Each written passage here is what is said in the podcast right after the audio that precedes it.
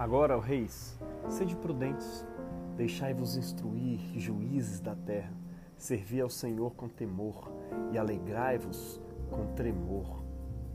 Beijai o filho para que não se ire e pereçais no caminho quando em breve se inflamar a sua ira.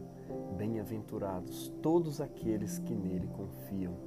Glória ao Pai, ao Filho e ao Espírito Santo como era no princípio, é agora e será para sempre, por todos os séculos. Amém. Olá, minha irmã, meu irmão, muito bom dia, boa tarde, boa noite. Eu sou o pastor Jaime Sepulcro, pastor da Igreja Anglicana Âncora aqui em Belo Horizonte, e eu gostaria de te acolher no devocional desta quinta-feira da semana da Epifania do Senhor e já trazer uma palavra a respeito da Epifania, dessa solenidade, dessa festa que a Igreja de Jesus celebra ao redor do mundo. Antes de mais nada, o que é Epifania, afinal de contas, né? Nós chamamos de Epifania a manifestação pública de Jesus ao mundo. Quando você lê os evangelhos, você percebe que grande parte dos eventos da vida de Jesus e parte da sua revelação às pessoas se dá no oculto ou em momentos individuais, onde não haviam muitas pessoas assistindo como em sua revelação a Natanael e a Filipe, por exemplo, ou na maior parte do episódio de seu nascimento. No entanto, há três eventos específicos que marcam a epifania do Senhor, ou seja, a manifestação pública de Jesus ao mundo. Um deles, bem lá no início da sua infância, quando alguns sábios do Oriente, os reis magos, vieram lhe trazer presentes e lhe prestar homenagens Diga-se de passagem que a Bíblia não diz que eram três, só diz que haviam magos do Oriente que lhe trouxeram ouro, incenso e mirra. E os outros dois episódios que marcam a Epifania do Senhor já acontecem na sua fase adulta, dando início ao seu ministério público. O primeiro deles é o batismo do Senhor no Rio Jordão por João Batista, algo que acontece frente a muitas e muitas testemunhas que viam para ver João de várias regiões de Israel.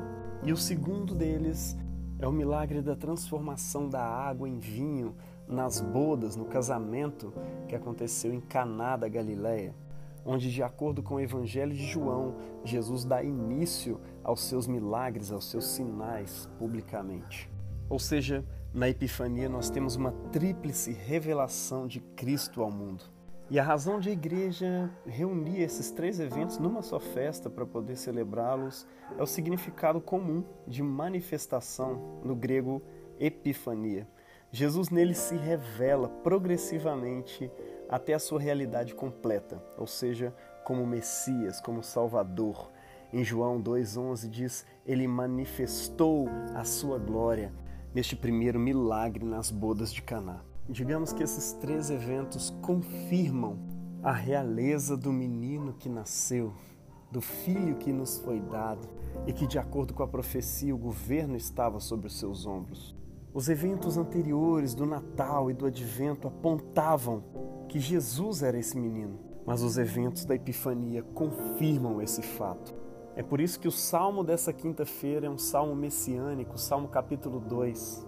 E os versos que destacamos no início dessa meditação orientam que as maiores autoridades dessa terra devem ser prudentes e que as pessoas mais instruídas dessa terra deveriam se instruir, ou seja, os reis e os juízes. E a prudência e a instrução deles estaria em servir a Yahvé com temor e tremor, através do serviço e da reverência a alguém que, de acordo com o texto, foi gerado pelo próprio Yahvé, o Deus Todo-Poderoso, Criador do céu e da terra. Ou seja, o próprio Filho de Yahvé, gerado por ele. E de acordo com o texto, esse Filho de Yahvé seria o próprio Rei desse mundo. E a prudência dos reis da terra seria se dobrar diante dele e beijar os seus pés. E não somente isso, mas também confiar nele Bem-aventurados todos os que nele confiam. A epifania do Senhor revela que Jesus é verdadeiramente esse filho de Yahvé. Ele é honrado com presentes e homenagens pelos reis da terra. Ele é reconhecido pelo próprio Deus no dia do seu batismo, que lança sua voz do alto dizendo: Este é o meu filho amado, em quem me comprazo. Ele realiza sinais e maravilhas que somente Deus poderia realizar. E esses sinais e maravilhas não acontecem aleatoriamente, eles acontecem em benefício de pessoas que estão precisando, revelando o caráter amoroso do nosso Deus. E é interessante a gente se lembrar que a Epifania é somente o começo, mas Jesus Cristo continua sendo o mesmo ontem, hoje e o será eternamente. De modo que hoje a gente não celebra simplesmente um fato acontecido uma vez por todas no passado, mas algo que continua também nos dias de hoje diante dos nossos olhos. A ressurreição de Jesus inaugura um modo novo dele estar entre nós e também de manifestar-se a nós, de manifestar sua glória entre nós, que não é mais um modo carnal e físico, mas um modo espiritual, o que torna talvez esse modo para alguns de certa forma problemático, escondido, que não pode ser captado pelos jornalistas desse mundo. Ou seja, essa manifestação é confiada a sinais que não se acendem ou não se tornam eloquentes, a não ser pela presença da fé. Sinais tão claros para alguns e tão obscuros para outros. Assim como a nuvem no Êxodo, né? que era tenebrosa para os egípcios, enquanto para os israelitas iluminava a noite. Parece que nos evangelhos também Cristo se manifesta a cada um com sinais adequados e compreensíveis àquele povo ou àquela categoria de pessoas. Note que para os sábios ele envia uma estrela, ou seja, para pessoas que já eram habituadas a analisar os astros. Para os pastores de Belém ele envia um anjo. Para aquele tanto de judeus presentes numa festa, pessoas apegadas a sinais, ele dá um sinal, ou seja, um milagre de transformar a água em vinho. Mas quais serão os sinais que Cristo manifesta no nosso tempo? Ou seja, como acontece a epifania do Senhor nos dias de hoje? No texto da profecia do lecionário de ontem, no livro de Isaías, capítulo 60, versículos de 1 a 6, nós temos como sinal da volta de Deus para o seu povo a nova Jerusalém, reconstruída depois do exílio, a cidade no monte, para a qual todos os povos, como que saindo das trevas, voltam-se para encontrar com o Senhor. A glória do Senhor se levanta sobre ti. E é interessante que o Novo Testamento inaugura a interpretação dessa cidade de luz, aquele sinal elevado entre as nações, como a Igreja de Jesus, a Nova Jerusalém. Ou seja, a Igreja de Jesus é para nós hoje o sinal por excelência da presença e da glória de Cristo no mundo. Embora sendo formada por seres humanos, pessoas falhas, a Bíblia insiste em dizer que ela é o próprio corpo de Cristo nessa terra. Dessa forma, a gente não pode ignorar toda a história que envolve não somente a existência, mas também a presença marcante da igreja na história da humanidade. Pessoas que, por causa da fé que possuíam, acolheram em suas casas doentes, vítimas das diversas pestes e pandemias que aconteceram na história. Pessoas que fundaram instituições como as Santas Casas de Misericórdia, precursoras dos atuais hospitais, pessoas que, pela fé na existência de uma racionalidade no mundo criado, acreditaram que era possível investigá-lo, não somente do ponto de vista teológico, mas também do ponto de vista da própria natureza, dando origem a escolas e universidades. Pessoas que posteriormente acreditaram que a habilidade de ler era importante para todas as pessoas, universalmente, propondo, portanto, e lutando por uma educação universal e gratuita para todos. Pessoas que, ao ver seus próprios irmãos escravizando outros seres humanos, os repreenderam por estarem ofendendo a imagem de Deus presente em todos os seres humanos. E, mesmo não sendo ouvidos, lutaram com muita perseverança, utilizando-se de todos os recursos disponíveis no seu tempo, até verem o fim do tráfico de escravos e do sistema de escravidão se tornando uma realidade. Que são esses fatos senão sinais claros e verdadeiros da epifania do Senhor no nosso tempo?